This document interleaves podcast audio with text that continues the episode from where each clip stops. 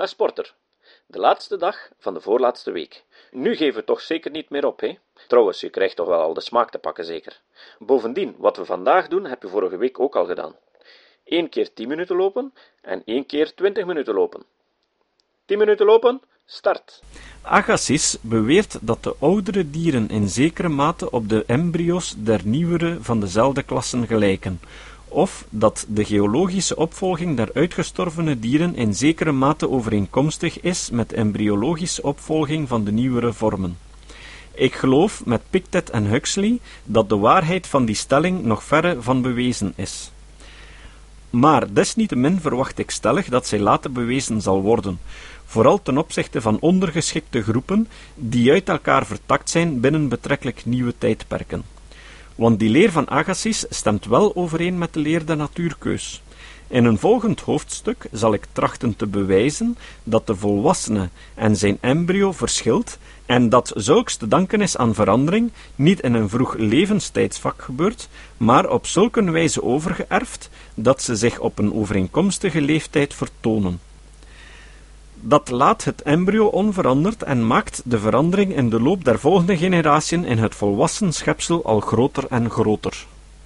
Het embryo zou dus een afbeelding zijn die door de natuur is bewaard van de oude en minder gewijzigde toestand van elk dier. Dat denkbeeld kan waar zijn en echter kan de waarheid daarvan misschien nooit bewezen worden, ziende bijvoorbeeld dat de oudste bekende zoogdieren, kruipende dieren en vissen zonder tegenspraak tot hun eigen klassen behoren, ofschoon enige dier oudere vormen in zekere mate minder verschillend van elkander zijn dan de tegenwoordige leden van dezelfde groep, welke men de typen daarvan zou kunnen noemen, zou het een vergeefs werk zijn om naar dieren te zoeken die het algemeen embryologisch kenmerk der gewervelde dieren vertoonden, dan tenzij er beddingen ontdekt werden ver beneden de laagste silurische lagen, een ontdekking waarop zeer weinig kans bestaat. Over de opvolging van dezelfde grondvormen binnen dezelfde omtrekken gedurende de latere tertiaire tijdperken.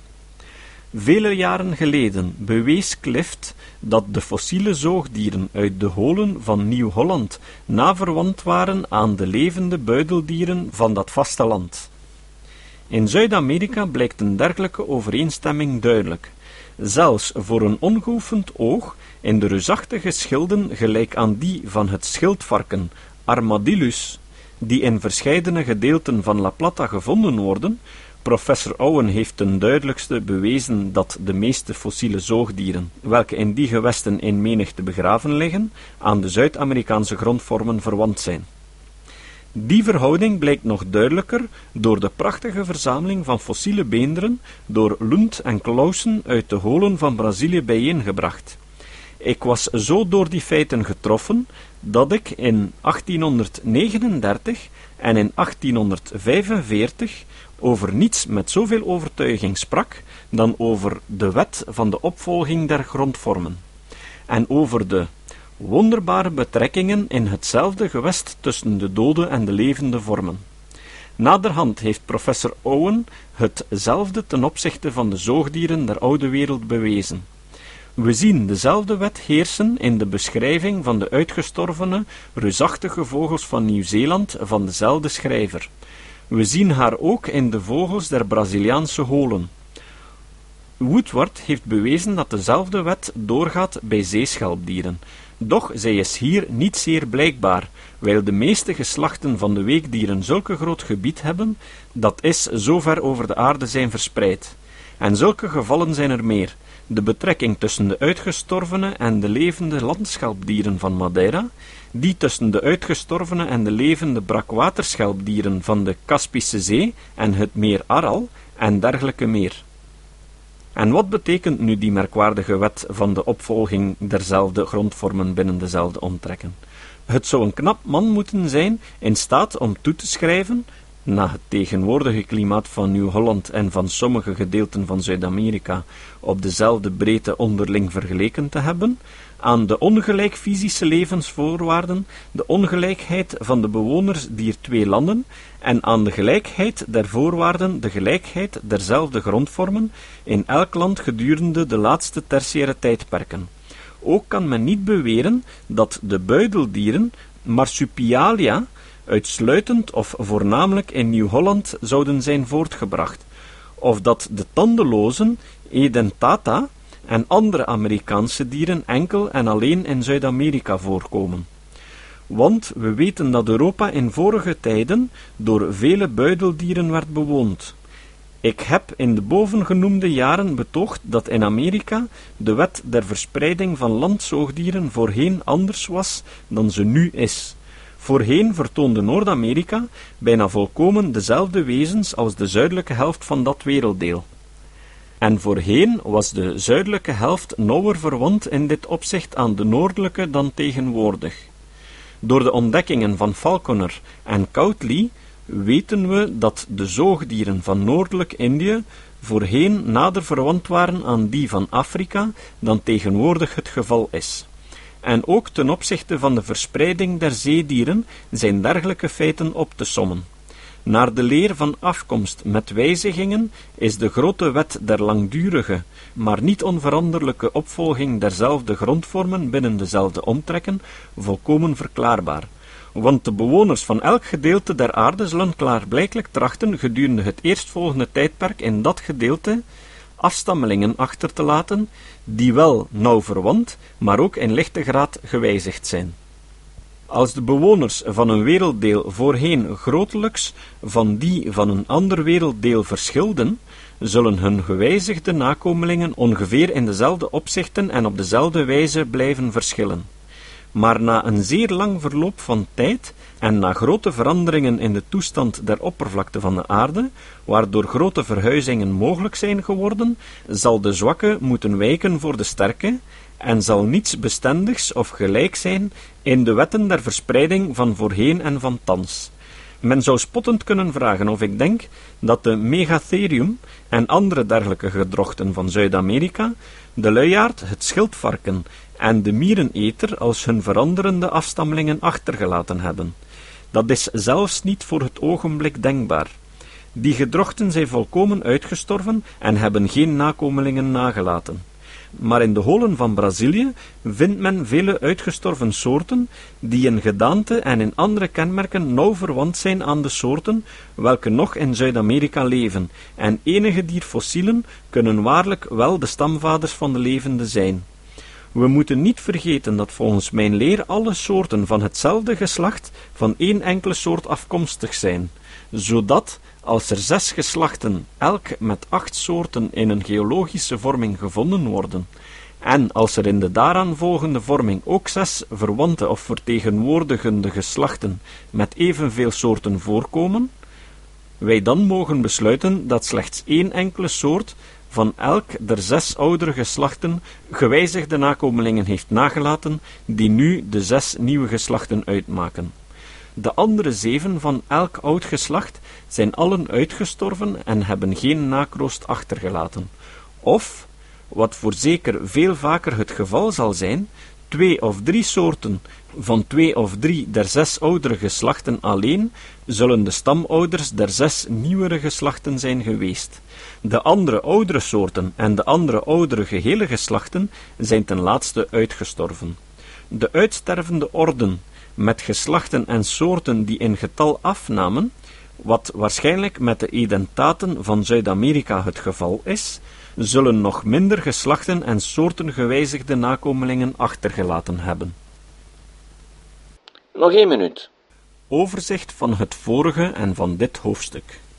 Ik heb getracht te bewijzen dat de geologische geschiedenis uiterst onvolkomen is, dat slechts een klein gedeelte der aarde met de nodige zorgvuldigheid geologisch is onderzocht, dat slechts zekere klassen van bewerktuigde wezens in ruime mate in fossiele toestand gevonden worden, Ik heb getracht te bewijzen dat het getal van individuen zowel als van soorten die in onze paleontologische musea bewaard worden, zo goed als niets is in vergelijking met het onberekenbare getal van generaties die geleefd hebben en uitgestorven moeten zijn, zelfs gedurende één enkele geologische vorming.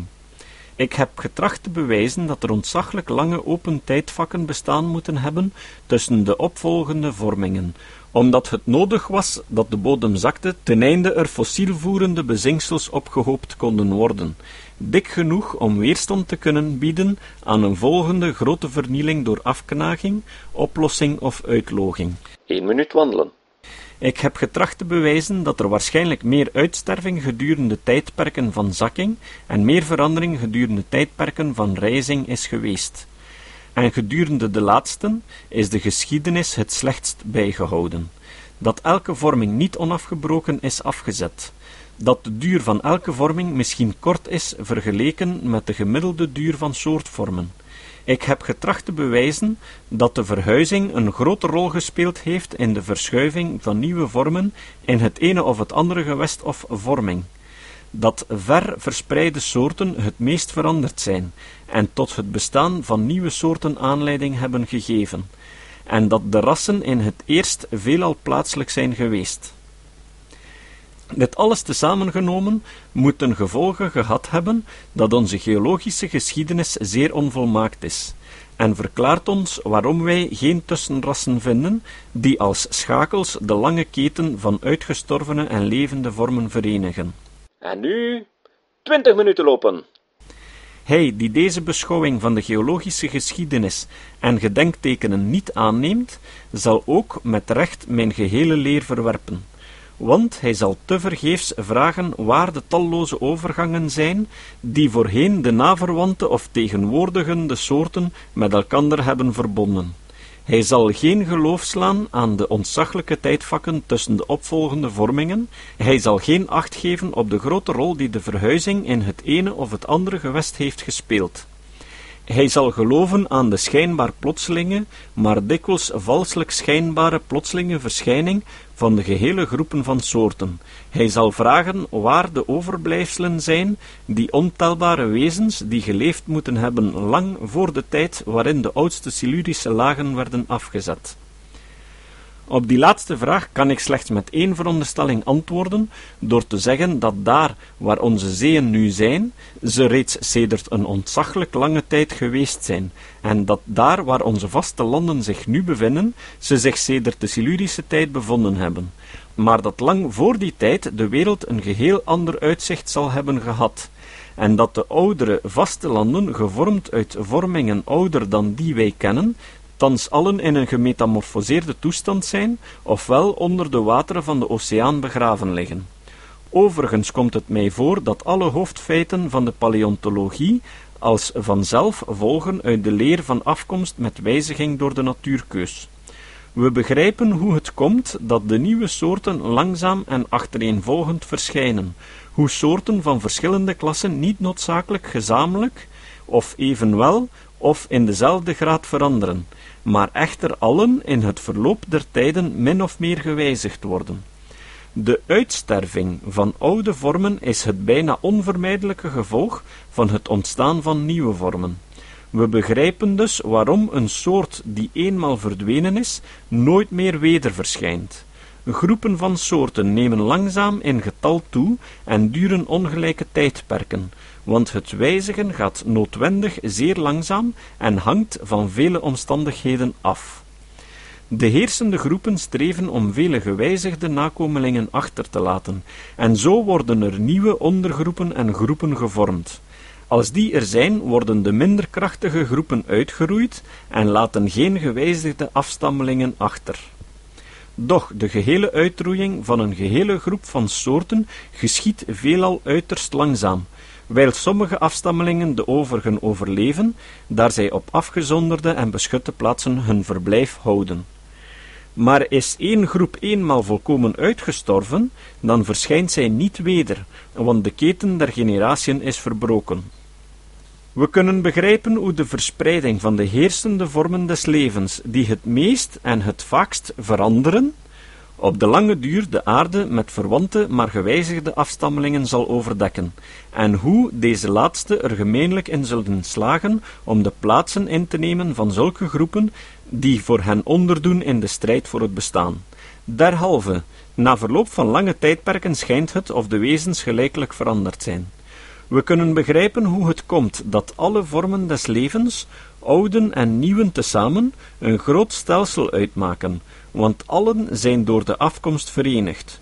We kunnen begrijpen door de aanhoudende neiging tot uiteenspreiding der kenmerken, waarom een vorm des te meer van de nu levenden verschilt hoe ouder hij is. Waarom oude en uitgestorven vormen vaak de open vakken tussen bestaande vullen en somtijds twee groepen, die vroeger als twee beschouwd werden, tot één enkele groep doen ineensmelten. Doch nog vaker twee groepen slechts een weinig nader bij elkander brengen. Hoe ouder een vorm is, des te vaker vertoont hij kenmerken die in zekere mate tussen twee nu gescheidene groepen staan. Want hoe ouder hij is, des te meer zal hij verwant zijn aan en gevolglijk gelijken op de gemene stamvader der groepen, die sedertdien ver uiteengespreid zijn geworden. Uitgestorven vormen staan zelden onmiddellijk tussen twee bestaande, maar staan er slechts tussenin door middel van een grote omweg door vele uitgestorvene en zeer verschillende vormen. We kunnen duidelijk inzien waarom de bewerktuigde overblijfselen van dicht op elkander volgende vormingen nauwer verwant zijn aan elkander dan aan die van verder aaneenliggende vormingen, want de vormen zijn dan door de afstamming nader verbonden. We kunnen duidelijk inzien waarom de overblijfselen van een tussenvorming ook tussenkenmerken bezitten. We zijn al halfweg deze training. De wezens van elk opvolgend tijdperk in de geschiedenis der aarde hebben hun voortgangers geslagen in de strijd des levens en staan zo ver hoger op de ladder der natuur. En dit spreekt ten gunste van het bepaalde gevoelen veler paleontologen dat de bewerktuiging in het algemeen vooruitgegaan is. Als we in een volgend hoofdstuk bewezen zullen hebben dat de oudere dieren in zekere mate op de embryo's van nieuwe dieren van dezelfde klasse gelijken, dan zal het feit voor ons verstaanbaar zijn. De opvolging van dezelfde grondvormen binnen dezelfde omtrekken gedurende de laatste tertiaire tijdperken houdt dan op iets geheimzinnig te zijn en is eenvoudig door de erfelijkheid te verklaren. Indien derhalve de geologische geschiedenis zo onvolkomen is, als ik bewezen heb dat ze is, en als het niet te bewijzen is dat ze volkomen is, wat niet mogelijk is, dan verminderen of verdwijnen de voornaamste bezwaren tegen de leer der natuurkeus geheel en al. Alle hoofdfeiten der paleontologie zeggen ons duidelijk, naar het mij voorkomt, dat de soorten op de gewone wijze door afstamming zijn ontstaan. Oude vormen zijn verdrongen door nieuwere en verbeterde, en deze zijn voortgebracht onder de wet der veranderlijkheid, die nog heersende zijn, en zijn door de natuurkeus bewaard geworden. Kom aan, niet opgeven. Elfde hoofdstuk. Over de verspreiding der soorten over de aarde. De tegenwoordige verspreiding der soorten kan niet aan het verschil in de fysische levensvoorwaarden toegeschreven worden. De grote belangrijkheid van slagbomen. De verwantschap der bewoners van hetzelfde vasteland.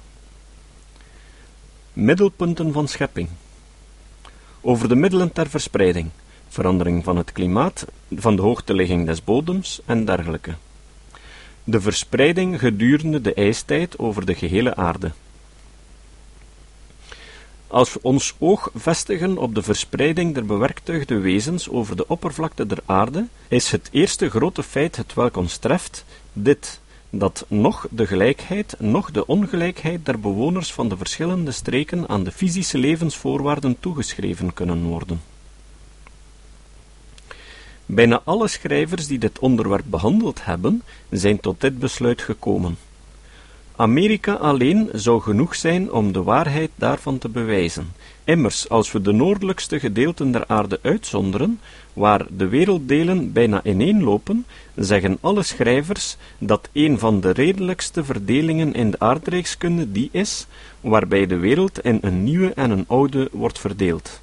Als wij over het grote Amerikaanse vasteland reizen, van het midden der Verenigde Staten tot de zuiderspits ontmoeten we de meest verschillende toestanden. Vochtige vlakten, dorre woestijnen, hoge bergen, grazige weiden, bossen, moerassen, meren en grote rivieren in bijna alle klimaten. Er is nauwelijks één enkel klimaat of één enkele toestand in de oude wereld die geen tegenganger heeft in de nieuwe, tenminste in zoverre als dezelfde soorten in het algemeen vereisen. Want het is een hoogst zeldzaam geval een groep van wezens te vinden die slechts tot een kleine plek begrensd is, welke slechts enigermate bijzondere levensvoorwaarden bezit. Het is waar. Er kunnen kleine gewesten in de oude wereld aangewezen worden die beter zijn dan enig gewest in de nieuwe, maar die worden niet door een bijzondere fauna of flora bewoond.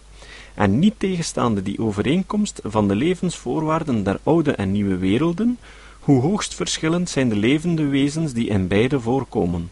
Als we op het zuidelijke halfrond grote landstreken van Nieuw-Holland, Zuid-Afrika en het westen van Zuid-Amerika tussen vijfentwintig graden en vijfendertig graden breedte met elkaar vergelijken, vinden we gedeelten die in alle opzichten zeer gelijk zijn. En echter is het niet mogelijk die fauna's en flora's te vinden meer ongelijk aan elkander dan die der drie genoemde landstreken.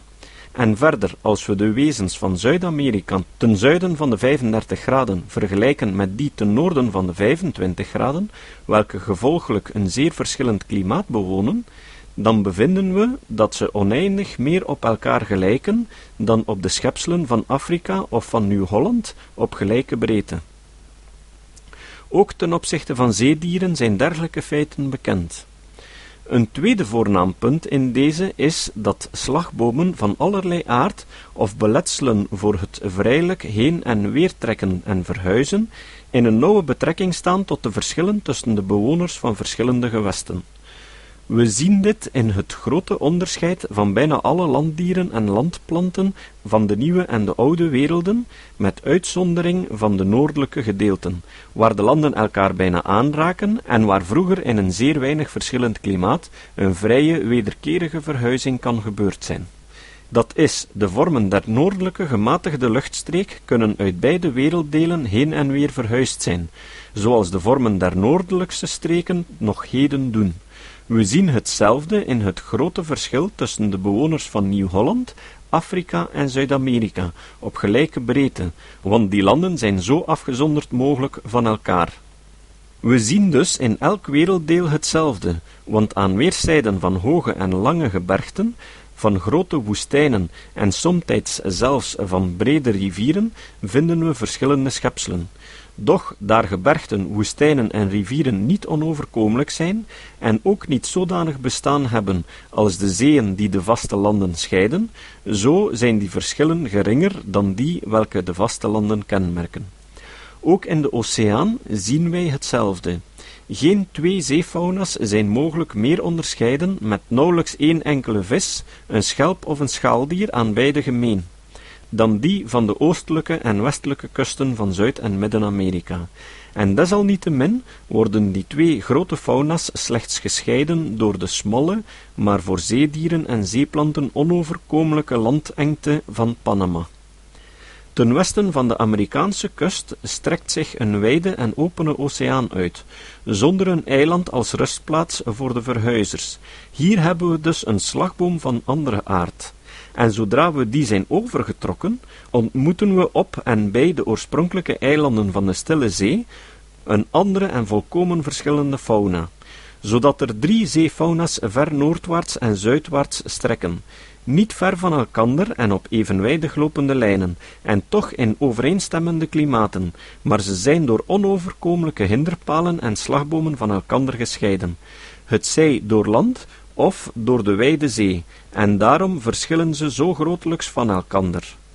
Aan de andere kant, nog verder westwaarts trekkende, van de oostelijke eilanden der keerkringsgedeelten van de Stille Zee, ontmoeten we geen onoverkomelijke slagbomen, maar wel vinden we talloze eilanden als rustplaatsen, of aaneengeschakelde kusten, totdat we, na de helft der aarde bereisd te hebben, op de kusten van Afrika aanlanden. En zie, Over de gehele uitgestrektheid vinden we geen wel afgebakende of verschillende zeefauna's. Ofschoon er nauwelijks een weekdier, een schaaldier of een vis gemeen is aan de bovengenoemde drie aaneengrenzende fauna's van Oost- en West-Amerika en de oostelijke eilanden van de Stille Zuidzee, zijn er echter vele vissen gemeen in de Stille en de Indische Zee en vele schelpdieren zijn gemeen aan de oostelijke eilanden der Stille Zee en de oostkust van Afrika, op bijna volkomen tegengestelde lengtegraden. Een derde voornaam punt, gedeeltelijk in de twee vorige besloten, is de algemene onderlinge verwantschap der wezens van hetzelfde vasteland of van dezelfde zee, ofschoon de soorten op verschillende plekken en hoogten onderscheiden zijn. Dit is een zeer algemene wet die op elk vasteland wordt gevolgd. Desniettemin wordt een natuurkundige, die bijvoorbeeld van noord naar zuid reist, getroffen door de wijze waarop de opvolgende groepen der schepselen soortelijk verschillen, en echter duidelijk met elkaar verwant zijn en elkaar vervangen. Hij hoort naverwante en echter verschillende soorten van vogels bijna gelijk zingen, ziet hun nesten bijna gelijk ingericht en de eieren bijna gelijk van kleur, maar desalniettemin bespeurt hij in alles enig verschil. De vlakten aan de straat van Magellaas worden door een soort van struisvogel Rhea Darwini en noordwaarts worden de vlakten van La Plata door een andere soort Rhea Americana bewoond en niet door een echte struisvogel Struthio camelus of door een emu Dromaeus novae Hollandiae, gelijk die welke op dezelfde breedte in Afrika en Nieuw-Holland leven. Op diezelfde vlakten van La Plata zien wij de agouti, Dasyprocta agouti en de biscacha, Lagostomus trichodactylus, dieren die bijna dezelfde gewoonte hebben als onze hazen en konijnen en tot dezelfde orde der knaagdieren, rodentia, behoren, maar ze vertonen ten klaarste een Amerikaanse vorm. We beklimmen de hoge toppen der Cordillera en vinden een soort van biscacha die op de bergen leeft. We zien naar de wateren en we vinden geen bever, Castor fiber, noch muskusrat, Fiber zibeticus, maar de koipu, Myopotamus coypus. En de capybara, Hydrochorus capybara, knaagdieren van een Amerikaanse vorm. En zulke gevallen zijn er veel. Zien we naar de eilanden van de Amerikaanse kust, hoeveel ze ook geologisch mogen verschillen, hun bewoners zijn toch echte Amerikaanse vormen, al zijn ze allen van bijzondere soorten. We mogen naar het verledene terugzien en we vinden Amerikaanse vormen op het Amerikaanse vasteland en in de Amerikaanse zeeën. We zien in die feiten een verband der bewerktuigde wezens dat door tijd en ruimte bestaan heeft, onafhankelijk van de fysische voorwaarden des levens.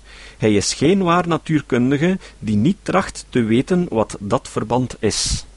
Niet vertragen. Naar mijn gevoelen is dat verband niets anders dan de erfelijkheid, de macht die, in zoverre wij kunnen nagaan, alleen in staat is om volkomen gelijke of, zoals wij in de rassen zien, bijna gelijke wezens voor te brengen.